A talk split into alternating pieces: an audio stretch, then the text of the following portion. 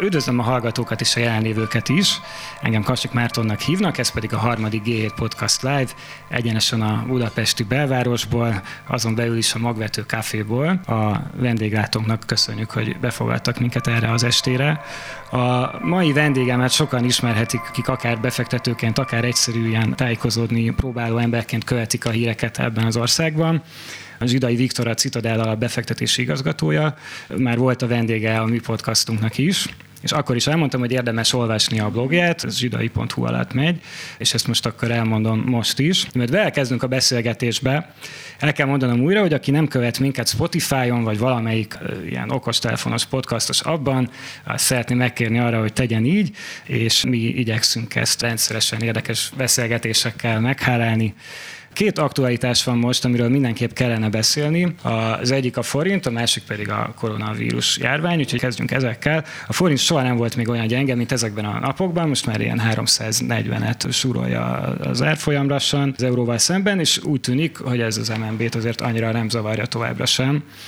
Szerinted mi az az árfolyam, ami már így tarthatatlan, meg visszafordíthatatlan? Jó, oké. Okay. Üdvözlök mindenkit. Ugye ez egy két elég nagy téma, úgyhogy szerintem erről elég sokat fogunk tudni beszélni. Azt látni kell, hogy Magyarországon a gazdaság filozófia azt gondolom, hogy két fő alapcsapásra épül. Az egyik az a 80-as éveknek a Ronald Reagani kínálatoldali gazdaságpolitikája, ami azt jelenti, hogy alacsony adókulcsokat tartsunk, a vállalkozóknak legyen nagyon kedvező az adózása, és ennek segítségével majd az emberek hajlamosak lesznek sokat dolgozni, és ez nagyon jó lesz. A másik viszont egy inkább egy dél-kelet-ázsiai modell, és ez kapcsolódik inkább a forinthoz.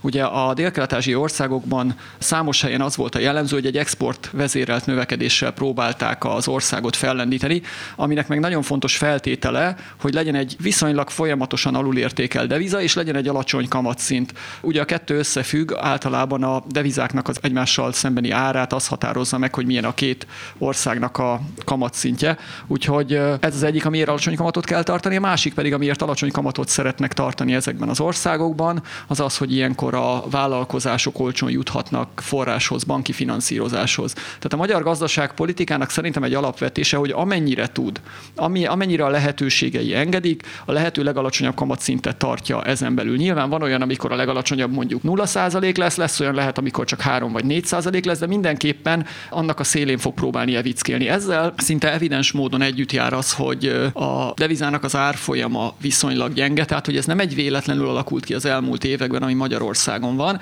Ez egy szándékos gazdaságpolitikai megoldás, folyamatosan ezzel próbál teret nyerni, export lehetőségeket nyerni a magyar gazdaságpolitika, hogy gyengén, alulértékelten tartja a magyar forintot. Nyilván ez mindaddig jó nekik, amíg ezt sokan nem veszik észre, és nem kezdenek emiatt mondjuk külföldi devizába tartani a pénzüket a lakosság, mert azt nagyon nem szeretnék, illetve az sem lenne nagyon kedvező, hogyha hirtelen nagyon nagy mozgások lennének bármilyen irányban, ezt egyik jegybank sem szereti, tehát ezeket meg kell próbálniuk tompítaniuk.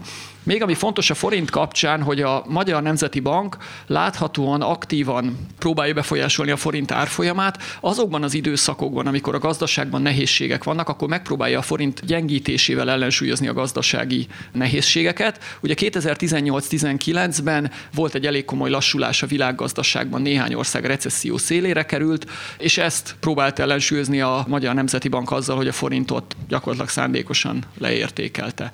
Na most abban az esetben, hogyha a világgazdaság föllendül, és ez a 2018-19-es lassulás véget ér, akkor nincs nagyon oka, sőt lehetősége sem tovább leértékelni a forintot, mert ebben az esetben a további forint leértékelés hatására, hogyha erős egyébként a külső környezet, akkor megjelenik az infláció. Tehát azt gondolom, és ezt mondtam volna három hete, és akkor majd áttérünk erről a koronavírusra, azt gondolom, hogy amennyiben a világban elindul egy stabil javulás, mint ahogy szerintem a 19 harmadik, negyedik negyedévében elindult egy gazdasági növekedés, akkor az MNB nem nagyon engedheti meg azt a továbbiakban, hogy erősen leértékelődjön a forint, és ezt pedig úgy tudja elérni, hogy ne gyengüljön tovább a forint, hogy szép lassan följebb kormányozza a bankközi kamatszintet. Ugye Magyarországon a alapkamat az nem mutat semmit, tehát az egy alaptalan kamat, nincsen nagyon nagy jelentősége, azért van már évek óta 0,9% hogy ezzel is jelezze az ország stabilitását. A Magyarországon a bankközi kamatszintet kell figyelni. Ennek egyébként a lassú fejebb kormányzása már meg is kezdődött a Magyar Nemzeti Banknál, tehát eznek a jelenlegi 0,2-3 ról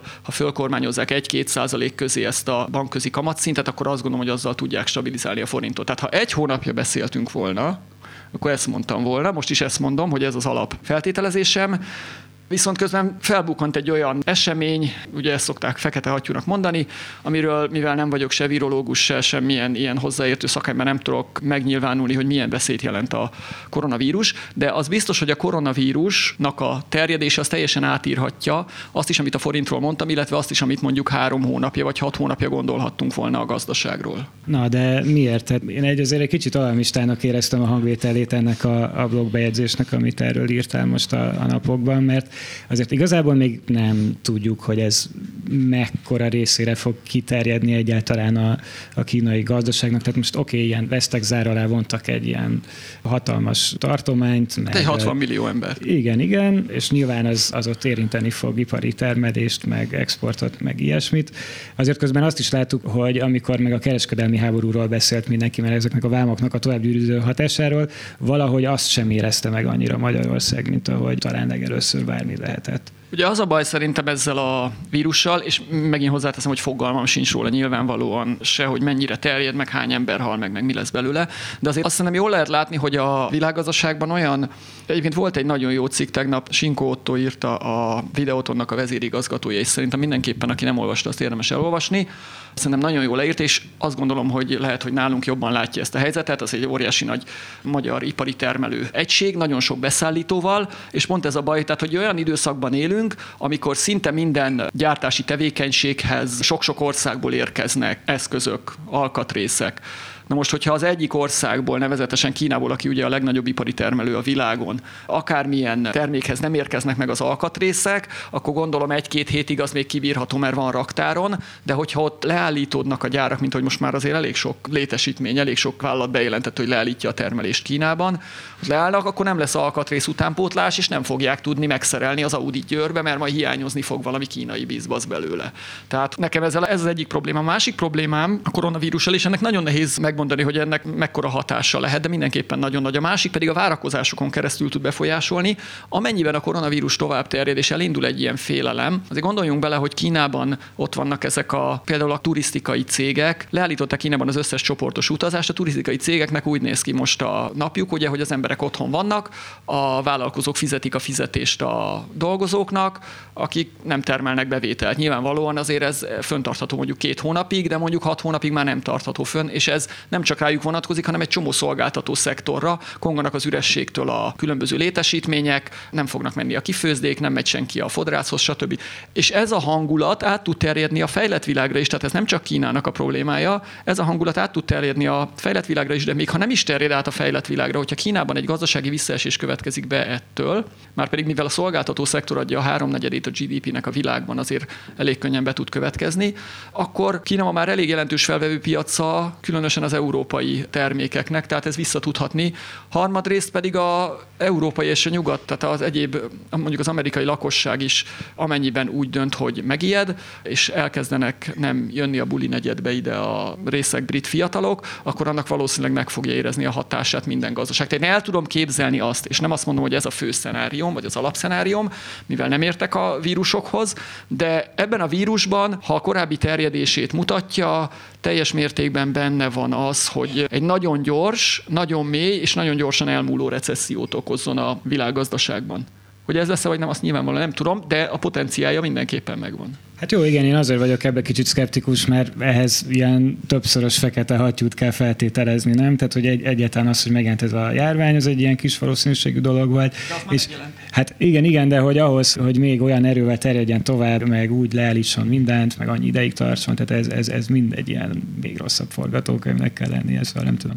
De... Igen, ez egy még rosszabb forgatókönyv, csak egyelőre azt látom, hogy ebbe az irányba haladunk. Egy hete is ezt láttam, és azóta nem látok ebben változást, de hát nagyon remélem, hogy majd sikerül megállítani, és akkor ezen nem kell foglalkozni, akkor visszatérhetünk az alapszenáriókhoz. Hát igen, igen, és akkor mondjuk újra elkezdenek az emberek ezerrel vásárolni, elköltik azt a pénzüket, ami addig bejött, amíg nem csináltak semmit, stb. Szóval... Én ezért is mondtam, hogy ez, hogyha ebből recesszió lesz, akkor ez egy nagyon gyors, nagyon mély és nagyon gyorsan elmúló recesszió lesz, ugye hiszen hirtelen nagyon sok elhalasztott fogyasztás lesz pontosan, amit te mondtál. Tehát nem egy tartós válságot tudna ez okozni, hanem egy ilyen hirtelen, hirtelen halált. Jó, és hogyan fog ez a forintra hatni? És ez azért hat a forintra, igen, mert innen jutottunk ide, hogy amennyiben egy újabb recesszió vagy egy gyors recesszió, egy nagyon gyors lassulás érné el Magyarországot, akkor viszont azt gondolom, hogy a Magyar Nemzeti Bank ismét szívesen elengedni a forintnak az árfolyamát. Tehát miközben nekem az alapfeltételezésem az az, hogy a Magyar Nemzeti Bank szép lassan följebb kormányozza a kamatszintet, és megpróbálja bestabilizálni a forintot ebben a zónában 3,30 és 3,40 között. Abban az esetben, ha recesszió lenne, akkor úgy védekezne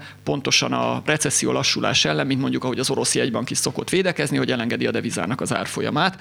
Tehát ebben az esetben esetben nem lesz kamatok följebb kormányzása, hanem a forintnak az elengedése lesz. Aha, és visszatérve az első kérdéshez, mi az a szint, ahol viszont már így elindulnak a dolgok a szétesés felé? Tehát nyilván van egy olyan forint szint, amikor már elkezd menekülni a tőke kifelé, meg annyira elszállnak az importárak, hogy nem tudjuk megvenni a benzint az autóba. Tehát, hogy egy darabig lehet mindig leértékelgetni, pláne hogyha a bérinflációt akarják ezzel kivédeni, mint ahogy ez az Magyarországon úgy nagyjából a politika irányának tűnik, vagy céljának tűnik, de hogy igen, tehát hogy, hogy, hogy azért ez egy bizonyos határig megy csak, nem? Hát nyilvánvalóan az ilyen rendszereknek mindig az a feladata, hogy évente csak pár százalékkal értékeljék le a devizát, és minden alkalommal, hogyha ezen túl mutatna a leértékelődés, akkor ezt megállítsák. Magyarországon jelenleg a folyófizetési mérleg nagyjából nulla közeli állapotban van. Ez azt jelenti, hogy a Magyar Nemzeti Banknak borzasztó széles mozgástere van. A Magyar Nemzeti Bank 290 és 370 között odarakja a forintot, ahova akarja, bármikor. Tehát én azt gondolom, hogy ebben egy, nincs egy olyan helyzetben Magyarország, mint mondjuk korábbi években volt a 2000-es évek közepén, amikor óriás folyófizetési mérleg hiánya volt, akkor nem lehetett játszadozni. Most azért akár gyengíteni, akár erősíteni nagyon könnyen tudja a Nemzeti Bank a forintot, tehát azt csinálnak, amit akarnak vele. Ebben a folyamatban, hogy így csökkent az ország ilyen külső sebezhetősége, nagy szerepe volt annak, hogy a lakosságra rátolták ugye az államadóságot jelentős részben. És hát ennek egy új szintje gyakorlatilag ez a, a Magyar Állampapír Plusz, ami hát így elég nagy felfordulást okozott, azt hiszem azon a piacon, ahol te is dolgozol végső soron. Hogyan látod, hogyan lehet egyrészt versenyezni a Magyar Állampapír Plusszal, másrészt pedig milyen, milyen hatása lesz ennek? Szerintem három szereplő nézőpontjából is nézhetjük a Magyar Állampapír Pluszt, a kibocsátó szempontjából, az állam szempontjából, a megtakarító szempontjából, lakosságéból, meg a mi szempontunkból is. Tehát a mi szempontunk a legegyszerűbb, ugye mi elindulunk 0%-os hozamból, a lakosság meg elindul 5-ből gyakorlatilag a magyar állampapírral. Tehát ez olyan, mintha mondjuk 100 méter síkfutásban mi egy 40 méter hátrányból indulnánk, ez azért nem olyan egyszerű. Tehát, hogy azt ki lehet jelenteni, hogy ez nehéz, de ez, ez a mi problémánk. Tehát, hogy most ez nyilván senkit nem érdekel. Ha a nemzetgazdaságilag ez az érdek, és ezt el tudjuk fogadni, akkor mi megszívtuk és kész. Meg a bankszektor is, meg a broker cégek is. Ez, ez az egyik szempont. A másik szempont, ugye a megtakarítók szempontjából. A megtakarítók szempontjából nagyon jó kockázathozam párosítású ez a termék, tehát egy elég alacsony kockázat mellett nagyon magas, tehát nemzetközi szinten is nagyon magas hozamot elérni, szinte nem lehetséges most ilyen magasat a világban, tehát a megtakarítók szempontjából egyértelműen ez egy nagyon kedvező termék. Ami a kibocsátót, az államot illeti, ugye ott szerintem azt kell látni, hogy ez beleilleszkedik az államnak a gazdaság filozófiájába.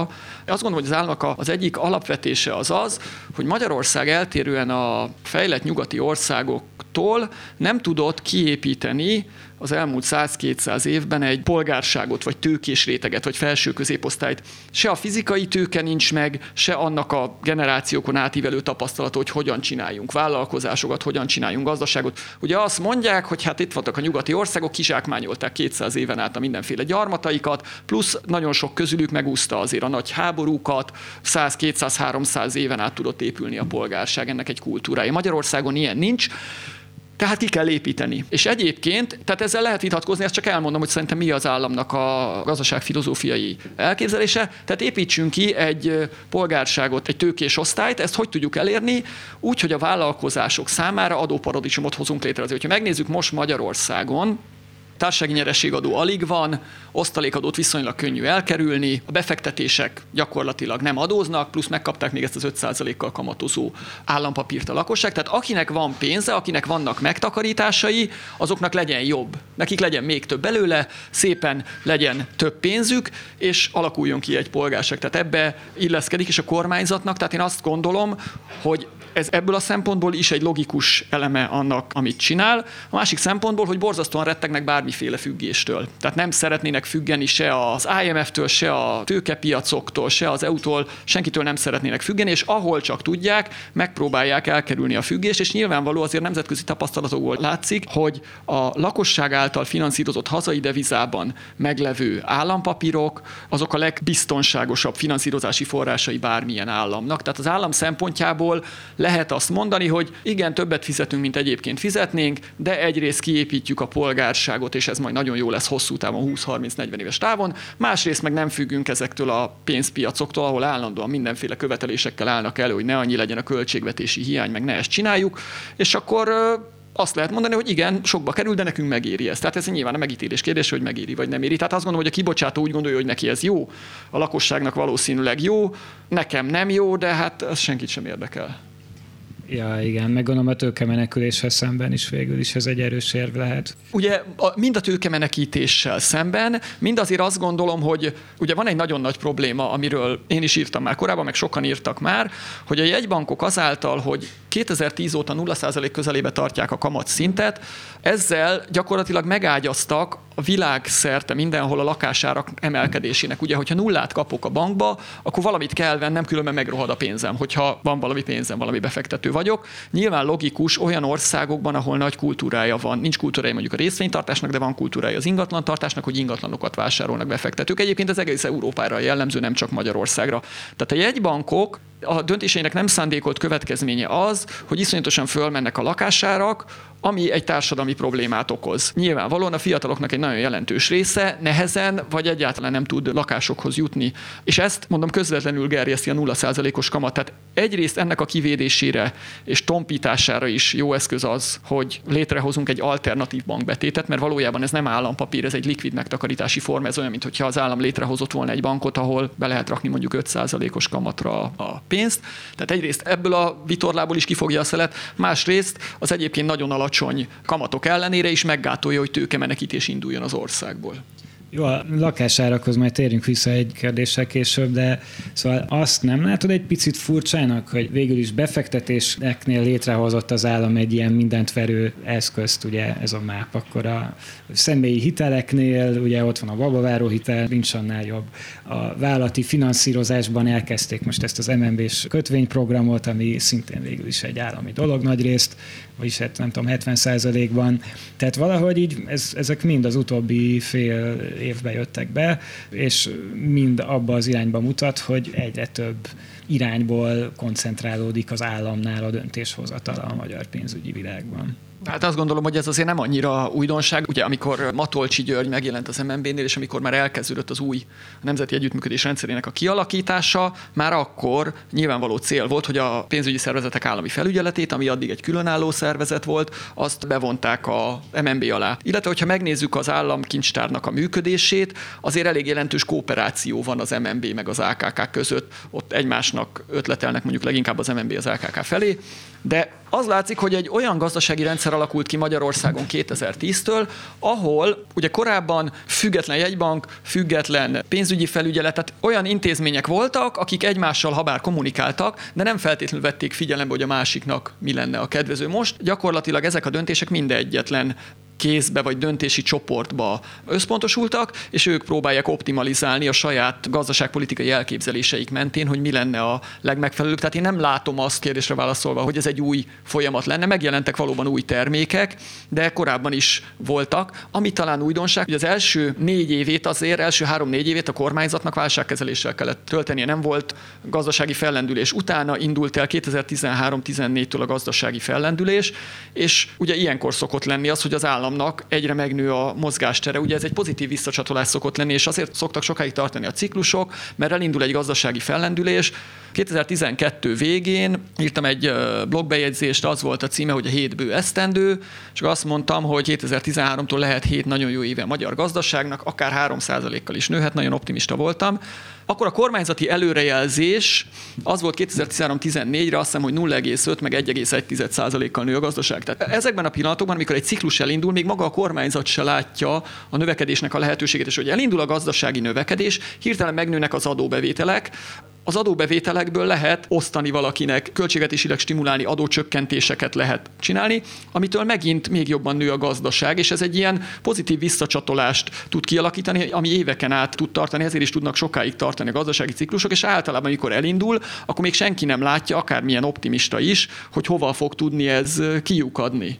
Tehát azt gondolom, hogy most az elmúlt években egyre több mozgástere van a kormánynak, amit meg is próbál kihasználni ugye ezekkel a család védelmi programokkal, vagy hogy hívják ezeket, nemzeti kötvényprogrammal, lakossági állampapírok ugye azért már vannak egy jó ideje, és nagyon kedvezőek voltak. Az nem volt meg a lakossági állampapírokban, hogy azonnal visszaválthatóak, tehát hogy bankbetétként funkcionálnak. Ez szerintem egy nagyon nagy újdonság, és ez a kockázatát is jelenti, hiszen mindannyian tudjuk, hogy hogy működik egy bank, berakjuk a betéteket, de ha mindannyian ki akarnánk egyszerre venni, akkor nem tudnánk kivenni a pénzt. Ugye a lakossági állampapíroknál is az a kockázat, hogy azt ígéri a kormányzat, hogy bármelyik pillanatban holnap oda megyek, és kivehetem a pénzt. Mindannyian nem tudjuk megcsinálni.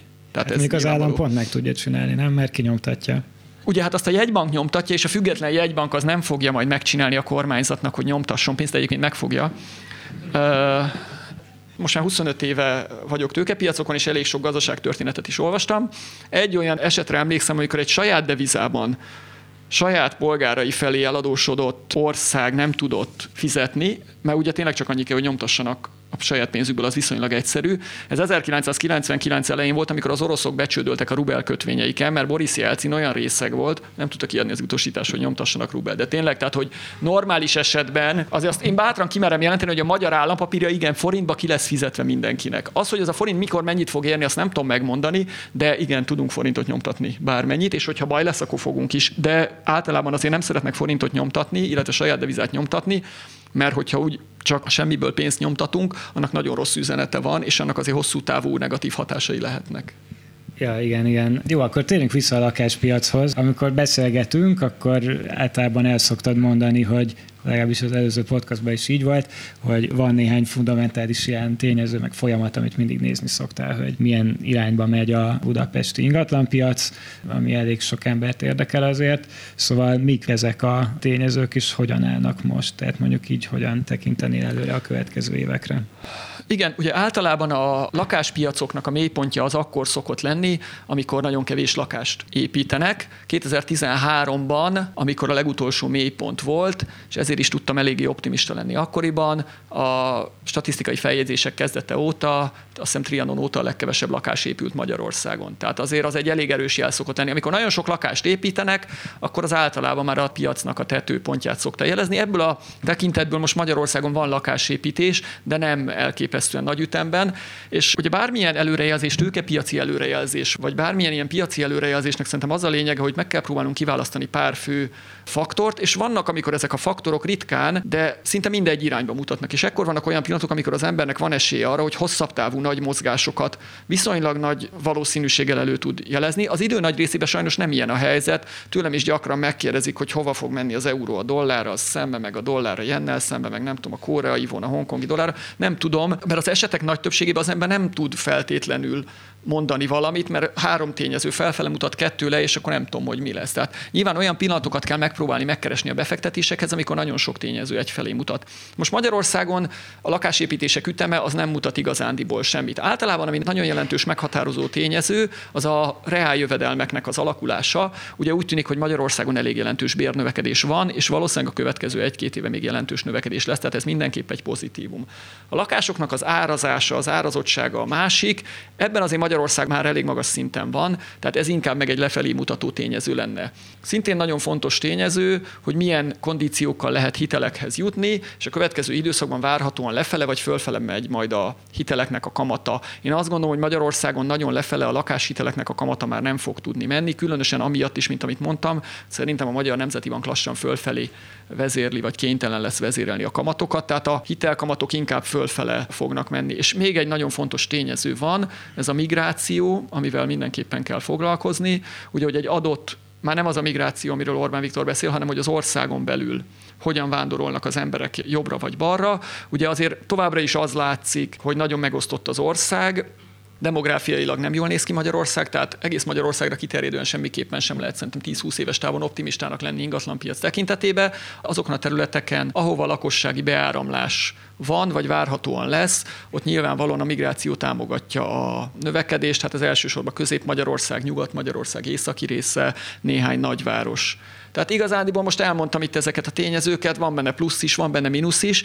Még ami jellemző és szerintem megfigyelhető nagy lakáspiaci felívelések után általában az szokott lenni, amikor egy nagy árrobbanás van, hogy utána egy gyakran 5-10-15 éven át tartó megpihenés szokott lenni. Másnaposság a kiózanodás, de hogyha nincsen nagy egyensúlytalanság a gazdaságban, akkor általában nem szokott jönni belőle lakásár esés, hanem az szokott történni, hogy a lakásárak oldalaznak, vagy mondjuk az inflációval mennek fölfele, mennek évente 1-2-3-4 százalékot, hogy ilyen unalmassá válik a piac. De ahhoz képest, hogy ú, most ment 50 százalékot, most meg 30-at. Én erre számítanék, hogy Magyarországon a következő 1-2-3-4-5 évben itt lecseng ez a eufória, ami nem jelenti azt, hogy beesnek a lakásárak, de szerintem sokkal kevesebb izgalom lesz. Ah, jó, szerinted közép és hosszú távon mi a nagyobb veszély a magyar gazdaság kilátásai előtt? Az, hogy letekerik az uniós pénzeket, és nem fogunk kapni ilyesmit, ami azért eléggé támasztotta ezeket a bő esztendőket, amik mögöttünk vannak, vagy pedig az, hogy átalakul az autóipar, és Magyarországnak kevesebb fog jutni belőle, és szépen elsorvad az exportnak a hajtóereje. Hát az a probléma, hogy mind a kettő elég nagy tétel. Én azt gondolom, hogy az autóipar ez egy sokkal hosszabb kifutású, mint az Európai Uniós pénzek. Tehát az, hogy az autóipar átstruktúrálódása az valószínűleg sok év alatt fog végbe menni, arra lehet, hogy jobban lehet reagálni. Az Európai Uniós pénzek viszont nagyon nagy mértékben hajtották a magyar növekedést. Én nekem az a véleményem, hogy nagyon jelentős részben hozzájárultak és azt is tudjuk, hogy 2020, 21, 22-ben ezek a pénzek el fognak fogyni. Ami szerencsés, hogy a gazdaság az tényleg olyan, mint egy autó, most megyünk a lejtőn, van egy ideig lendülete, hogyha mielőtt lelassulna a gazdaság, és megint kapunk egy új lendületet, tehát beindul az új pénzügyi ciklus, akkor megint vissza tud gyorsulni a gazdaság. Nyilván egy erős alkudozás lesz. Én azt gondolom, hogy jóval kevesebb pénzt fog kapni Magyarország, mint amennyit szeretne, és mint amennyit eddig kapott, de valószínűleg a magyar gazdaság számára nem az a kockázat, mint ami 2006-7-ben volt, és ami bekövetkezett, hogy hirtelen az egész a feje tetejére áll, és egy óriás recesszió, hatalmas munkanélküliség, hanem hogy ahogy kifutnak az Európai Uniós támogatások, és kevesebb lesz belőlük, és esetleg esetleg az export szektorunk sem fog annyira döngeni, lemegy a növekedés először három, aztán kettő, aztán esetleg egy százalékra, tehát nem egy hirtelen halál, hanem egy ilyen lassulás, ami pangásba csaphat át. Általában az ilyen közepes jövedelmi országban, mint Magyarország, ez jelenti a legnagyobb kockázatot, hogy leáll a magországokhoz képesti nagyobb növekedés. Ez azt jelenti, hogy ez a konvergencia folyamat is megáll, vagy... vagy ez az, én szerintem a legnagyobb kockázat Magyarország számára igen az, hogy a következő években ez a konvergencia folyamat meg tud állni, és akkor meg kellene majd találni azokat a kulcsokat, amivel rá tudunk menni egy, inkább egy skandináv pályára, mint hogy a balkáni pályán maradjunk. Jó, szerintem váltsunk egy kicsit az ilyen elvontabb témák felé. Visszahallgattam azt, amit egy éve beszélgettünk, és akkor azt mondtad, hogy ugye érezhetővé kezdett akkor már válni, hogy egy ilyen gazdasági lassulás van a világban és azt mondtad, hogy erre úgy fognak reagálni a világ egybankjai, hogy elkezdenek ezzel lazítani, újra. És hát ez végső soron így is lett, de hogy ez igazából azt jelenti, hogy most a világban egy ilyen cikluson kívüli helyzetbe került minden, hogy ha egy picit elkezdene lassulni, akkor mindig benyomják a monetáris érénkítést, és akkor ezért igazából soha semmi drámai nem történik, de igazából nincs is nagyon nagy növekedés, vagy ez most valamilyen új korszak lesz, vagy mi történik? Hát ez, hogy új korszak lesz, vagy azt nem tudom megmondani, de az jól látszik, hogy annyira megijedtek a 2008 2008-9-es válságtól a gazdaságpolitikai döntéshozók, hogy azóta is mindenki attól fél, hogy valami újabb hatalmas válság lesz. És ugye általában a válságok akkor tudnak bekövetkezni, hogyha mindenki nagyon óvatlan, mindenki kifeszíti magát maximumra. Most egyáltalán nem ez a helyzet, most mindenki nagyon óvatosan áll a dolgokhoz, ezért még hogyha lesz is válság, azt gondolom a következő években nem lesz feltétlenül még nincsenek nagy egyensúlytalanságú. Az is látszik, hogy a jegybankok is borzasztóan félnek, és azon a legkisebb problémáknak a jelére kamatcsökkentésekkel, meg pénznyomtatással, meg kitalálnak mindenféle új dolgokat reagálnak. Tehát én azt gondolom, hogy nagyon nehéz olyan problémát előidézni a következő egy-két évben, ami mély növekedési nyomot hagyna, tehát hogy a növekedés összeomlana. Ugye ez a folyamatos stimulusnak a rendszere, tehát a, lehet, hogy a, az első adag kávé az jól hat, de a 16. adag az már nem biztos, hogy nagyon sokat fog segíteni. Tehát egy idő után elvesztik ezek a stimulusok a, hatásukat. Ráadásul ugye van mellékhatása, mint minden drognak, tehát egy idő után ebből problémák lesznek. Ezek a problémák egyelőre nem látszanak. Nyilván azok lehetnek a legfontosabb problémák, hogy mondjuk komolyabb bérinfláció és árinfláció alakul ki. Én azt szoktam mondani, hogy Magyarország körülbelül azért az amerikai ciklus előtt jár körülbelül két évvel. Nálunk ugye megindult a béreknek a növekedése már több éve. És ennek ellenére nem lett komoly inflációs nyomás. Én is arra számítottam, hogy a bérek növekedését viszonylag gyorsan ár növekedés fogja Magyarországon követni. Egyáltalán nem következett be. Azt gondolom, hogy ez azt jelentheti, hogy a bérek növekedésének elindulása után a fejlett világban, USA-ban vagy Európában is még két-három év legalább el tud telni, amíg inflációs problémák lesznek, és amíg kiderül esetleg egy ilyen rendszer, hogy nem lehet állandóan rástimulálni. Tehát egyelőre ez a rendszer működik, akkor nem működne, hogyha látszanának nagyon komoly jelei az inflációnak. Szerintem ettől még messze vagyunk. Jó. Én ezt csak azért mondom, mert én már elég régóta várom Magyarországon is az inflációt, ahhoz képest, ami van, én azért egy kicsit többet vártam. Tehát kicsit hát, csalódott vagyok. Igen, de közben meg van egy csomó olyan, van egy csomó olyan tényező, ami azért visszafogja hát a keresletet is, meg a gazdaságot is. Hát valamennyire az infláció ellen hat. Most mit tudom én, a, akár az egyenlőtlenségnek a növekedése, ugye valamennyire az infláció ellen hat, mert ugye azoktól az emberektől kerül el a pénz fölfelé, akik elköltenék a boltban, és akkor ez mondjuk így. De például arról is beszélhetünk, hogy a globalizáció egy kicsit így kezd a visszajára fordulni. Hát mit tudom én, például az, hogy tavaly végén így megbénult a WTO, ez, ez azért egy, egy elég nagy ilyen rezsimváltást tükröz, hogy uh, talán arra is számítani lehet, hogy esetleg évről évre csökkenni fog a világkereskedelmnek a volumene, ami azért nem a, a növekedés irányába mutat egyrészt növekedés, másrészt infláció, de ez nagyon-nagyon fontos, hogy miközben arról van szó, hogy robotizáció van és elveszíti mindenki a munkahelyét, a fejlett világban a 70-es évek óta nem volt ilyen alacsony a munkanélküliség. Tehát a Nyugat-Európa és USA és Japán átlagában nem volt ilyen alacsony a munkanélküliség. Azért ez mindenképpen felveti annak az esélyt, hogy infláció előbb-utóbb kialakulhasson. A másik, ami, és ez nagyon fontos, ez a globalizációs téma, az egyik legfontosabb dezinflációs, infláció csökkentő vezető trend gyakorlatilag a 80-as évek óta a világban az a globalizáció volt. Ugye nagyon egyszerű, eddig gyártották 1000 dollárért a valamilyen terméket USA-ba, kitelepítették a termelését 200 dolláros munkabérért, nyilvánvalóan sokkal olcsóbbá tudott válni, még a szállítással együtt is.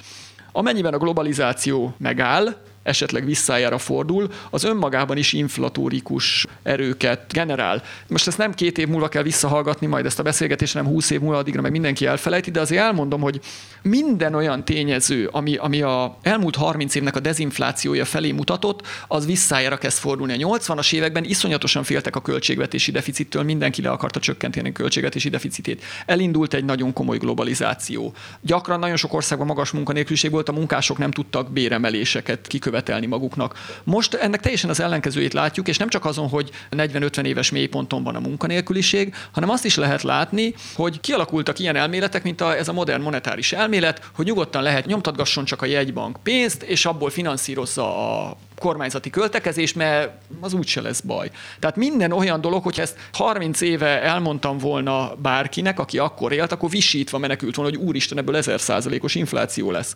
Tehát a, a világ gondolkozása talán leginkább ugye arról beszéltem, hogy akkor lehet baj, amikor az emberek nem nagyon félnek. Tehát ha van valami, amitől senki az ég egy a világon nem fél, hogy infláció lesz, sőt, ugye mindenki attól fél, hogy defláció fog kialakulni, és ez nem egy-két év alatt tud megfordulni, hanem 10 vagy 20 év alatt, de nagyon könnyen lehetségesnek tartom, hogy most itt a 2020-as évek legelején, 2010-es évek legvégén egy, egy nagyon komoly fordulóponton van a világ, amikor az infláció a mélypontját eléri, és nagyon-nagyon sok tényező abba az irányba mutat, hogy, hogy ez a következő években majd akár nagyon komoly problémát is okozhat. Majd a gyerekeinknek, tehát hogy nem biztos, hogy nekünk. Hát van egy dolog, ami így az egész emberiséget érinti, vagy inkább egzisztenciálisan fenyegeti, de itt befektetői körökben így nem nagyon beszéltek róla egészen a közelmúltig, és ez a, az éghajlatváltozás. Most viszont azt tapasztalni, hogy most már ilyen egész magas körökben így befektetési bankok, meg ilyesmik is elkezdtek erről folyamatosan, hát mit tudom én, biztosítok, itt tervezni erre, vagy, vagy mi lesz ezzel, meg ugye meg is jelentek mindenféle ilyen keret szabályozási tervek, hogy, hogy hogyan lehet környezet tudatosan befektetni. Most nyilván az, hogy ezek mennyire ilyen szigorú kritériumok, meg mennyire kamu, azt még nehéz eldönteni. Tehát mondjuk a Goldman Sachs is beszél arról, hogy zöld pénzügy, de közben, hogyha Saudi nemzeti olajtársaságot kell a tőzsdére vinni, akkor, akkor ez már nem annyira téma náluk. De szóval hogyan, hogyan látod ennek a, ennek a szerepét? Ez így nőni fog csökkenni? Biztos, hogy nőni fog. A jelenlegi ESG, Environmental, Social, Conscious, minden befektetési stratégiák, ugye ezek mindenféle pontrendszereket próbálnak előállítani, hogy milyen cégekbe fektessünk, akik jól bánnak a dolgozóikkal, jól bánnak a környezettel, stb. Ezek borzasztó félre sikerült pontozások, nagyon gyakran olyan cégek vannak benne, akik óriás károkat okoznak, tehát szerintem egyébként önmagában ez egy óriás kamu. De az, hogy szükség van rá, nem azt kétlem, amilyen irányba megy, ez nem teljesen rossz irány. Ami viszont nagyon-nagyon fontos, hogy nem az számít, nyilván, hogy én mit gondolok erről, hogy hülyeség ez az irányvonal, hanem az, hogy ez egy nagyon az érdeklődésnek a homlokterében van, és várhatóan egyre inkább abban lesz. Tehát azt gondolom, hogy nagyon sok és egyre több ilyen jellegű befektető cég lesz, aminek viszont már lehet hatása a különböző iparágaknak a finanszírozására. Ugye, hogyha minden bank azt mondja, hogy na jó, hát szénbányát nem finanszírozunk, mert az milyen gáz már, hogy szenet termelnek, akkor ezeknek a cégeknek megnőtt a finanszírozási költsége annyira, hogy ez problémákat okoz. Tehát egyik oldal a, privát oldal. Tehát szerintem ennek a szerepe nőni fog. Igen? De várj, álljunk meg egy picit. Tehát, hogyha mondjuk én egy etikus befektető vagyok, Igen. és azt mondom, hogy én nem fogok venni olajcégnek a részvényét, hiába fizet nagyon szép osztalékot, mert ugye foszilis energiahordozók, meg minden, akkor azzal nem az etikátlan befektetőt hozom kedvezőbb helyzetbe, aki olcsóbban fogja megvenni a szép osztalékot fizető cégnek a részvényét olcsóbban. De, de először igen. És azoknál a cégeknél, részvénytársaságoknál, ahol nincs mondjuk a régi nagy olajcégeknél, akiknek nincs jelentős finanszírozási igényük, mindenképpen ők kibocsátották 50 éve a részvényeiket, teljesen mindegy nekik, hogy kinél vannak azok a részvények. Ha 100 dollár és úgy fizet 5 dollár osztalékot neki, az is jó, ha 30 dollár, az is jó. Annyiból nem jó, hogy akkor a vezérigazgató nem fog majd részvényopciót kapni, tehát szomorú lesz, de, de ezt majd valahogyan kezelik. Viszont azoknál a cégeknél és olyan iparágaknál, ahol jelentős eladósodottság van, tehát a részvénypiac szerintem egy külön dolog, és én is ezt szoktam mondani, hogy hát akkor majd leesik az ára, és akkor majd magas lesz az osztalékozom, és majd megveszik a gonosz befektetők a jók meg eladják. De ott kezdődnek a problémák, amikor ez elkezd kihatni a hitelpiacokra is, amikor az lesz, hogy mondjuk majd a magas kamatozású kötvényekbe befektető alapoknak is a fele ESG lesz, mert akkor sokkal kisebb kereslet lesz ezeknek a hitelpapírjaira, és az azt jelenti, hogy ő nem 3%-on fog hitelt kapni, hanem 6%-on fog. Hát, és nem jelentős... fogja tudni kifejleszteni a következő ilyen hidraulikus repesztést, vagy... Igen, igen, mert neki sok lesz, nagyon magas lesz a finanszírozási költsége. Tehát ennek szerintem egyébként lesz reálgazdasági hatása. A másik pedig nem csak a privát szektor, hanem nagyon jól látszik, hogy a, az állami szektor is elindul ebbe az irányba, és azt gondolom, hogy el is fognak indulni ebbe az irányba. Ugye pont pár napja volt javaslat, hogy az olyan beruházásokat az EU, amelyik zöld beruházás, azokat ne vegye be a 3%-os deficit célba, az nyilván ez mindenki csalni fog, mint a magyar honvédségi repülő, ami honvédségi repülő, de mégse az. Tehát, hogy nyilván majd lesz sok zöld beruházás, ami nem az, és akkor majd ki lehet kerülni ezeket a költségvetési deficit korlátokat. De az jól látszik, két dolog miatt fontos. Egyrészt, hogy az államok is fognak valószínűleg nagyon jelentős beruházásokat ebbe a szektorba eszközölni. Másrészt el fognak kezdeni nőni a költségvetési deficitek, mert az nem is valós költségvetési deficit, ugye? Tehát, hogy igazániból kettő a hiányunk, az a másik kettő százalék, az csak ilyen napelemet telepítettünk, és az hosszú távon jó. Egyébként teljesen jó, csak ugye ez megint abba az irányba mutat, hogy elkezdhetnek nőni a költségvetési deficitek, ami megint hosszú távon inflációt fog okozni. De szerintem ebbe az irányba fogunk menni. Egyrészt lesz nagyon sok ESG alap, másrészt pedig nagyon komoly állami beruházások lesznek ilyen zöld, vagy zöldnek gondolt, vagy zöldnek mondott iparágakba. Ezt nem tudom, hogy kell fordítani, de az ilyen amerikai ilyen elemzésekben már egy előkerült ez az ilyen zátonyra futott eszközöknek lehetne talán stranded assets, ami ugye azt jelenti, hogy most még ér valamennyit, mit tudom én például mondjuk van egy tengerparti villám, az, az most így nagyon jól néz ki, de mondjuk, hogyha 50 év múlva elönti a tenger, akkor le fog csökkenni az értéke drámai módon, és hát azt mondják, hogy az amerikai ingatlan piacnak mondjuk a 40%-a ilyen ingatlanokból állhat végső soron, hogyha valóban emelkedni fog a tengerszint például, de végül is az olajcégeket is ilyen eszköznek lehet venni, mert hogyha a szabályozással ki fogják szorítani ugye a foszilis üzemanyagokat, akkor azok se fognak érni semmit nyilván. Most persze befektetnek másba is, de hogy sokkal kevesebbet fognak érni. És hogy ezzel szerinted érdemes számolni annak, aki így hosszú távon akar befektetni. Hát szerintem az ingatlanok tekintetében mindenképpen, valószínűleg a részvényeknél is, tehát hogy ugye az sose jó befektetési stratégia részvénypiacoknál, Erről mindig az jut eszembe, hogy volt egy főnököm még régen, nem mondom, hogy hol meg mi volt a neve, és lementünk hozzá a kollégámmal, hogy hát szeretnénk megemelni a részvényeknek az arányát a nyugdíjalapokban, és akkor kirakta elénk az újságot, hogy de hát fiúk, nézzétek, már recesszió van miért vennék részvényt, ha recesszió van? Tehát, hogy nyilván befektetőként nem azt kell nézni, hogy most mi van, hanem azt kell nézni, hogy az én időtávomon szerintem mi az a legvalószínűbb forgatókönyv, ami be fog következni. Tehát én azt gondolom, hogy például ingatlanoknál nagyon sokan alulbecslik, valószínűleg usa is, annak a kockázatát, hogyha Miami Beach-en vesz egy ingatlant, a harmadik homokzátonyon, ami mögött még két ilyen vízmennyiség van, és egyébként 20 centire jön ki, hogy az lehet, hogy azért majd 50 év múlva már nem lesz annyira jó. Tehát, hogyha ilyen távon, tehát pláne ha ingatlant vásárolunk, és mondjuk 20-30-40 éves távra fektetünk be, akkor nyilván ezeket figyelembe kell venni, és azt gondolom, hogy ezt alulértékelik ennek a kockázatát a befektetők, különösen ingatlanoknál. Viszont azért nagyon gyakori a tőkepiacokon, hogy az ilyen cégeknél, hogyha eluralkodik ez a hangulat, akkor olyan mindig azt szokták mondani a tőzsde, mint egy részek, hogy jó hír hallatán sír, rossz hír hallatán meg elkezd vihogni. Tehát, hogy, hogy nagyon-nagyon széles kedélyállapot változásai vannak, hogy úgy mondjam a tőzsdének. Tehát ez valószínűleg megteremti annak a lehetőségét is majd ezek a stranded eszetek, hogyha ez nagyon-nagyon elterjed, hogy egy, mit tudom én, az olajcégek stranded eszetek, hogy annyira alacsony árazás mellett forognak, hogy majd a gonosz befektetők megvehetik. Tehát, hogy ezt lehet egy ilyen lehetőségként is értelmezni. De szerintem nagyon sok esetben alul értékelik ennek a lehetőségét befektetők. Ha. Van egy ilyen vita most arról, hogy így az éghajlatváltozást így hogyan kéne kezelni, amit hogyha így nagyon önkényesen ketté akarnám osztani, akkor a, az egyik fél ugye azt mondja, hogy ugye nem növekedés, vissza kéne fogni a kibocsátást, és minden erővel azon kellene lenni, hogy minden foszilis kibocsátást kiváltsunk valami mással, és van egy másik irány, akik meg azt mondják, hogy ezerrel növekedni kell tovább, mert ez fogja megteremteni annak a lehetőségét, hogy a, olyan technológiákat fejlesztenek ki az emberek, amivel meg lehet oldani ezeket a dolgokat, és nem tudom, ebben te hogyan gondolkozol? Hát szerintem az, hogy én erről mit gondolok, az teljesen irreleváns, de én azért azt gondolom, hogy nem csak egy klíma probléma van, hanem ökológiai probléma is, és hát egy kicsit sok ember van a Földön. Tehát vagy kevesebb ember kell, vagy kevesebbet kell fogyasztani, vagy a kettőnek valamilyen kombinációja. Tehát ez így, így én azt gondolom, hogy nem nagyon fog menni, hogy folyamatos növekedés mellett a lakosság is nő, meg még az egyfőre jutó fogyasztás is nő, az azt szerintem nem fog menni.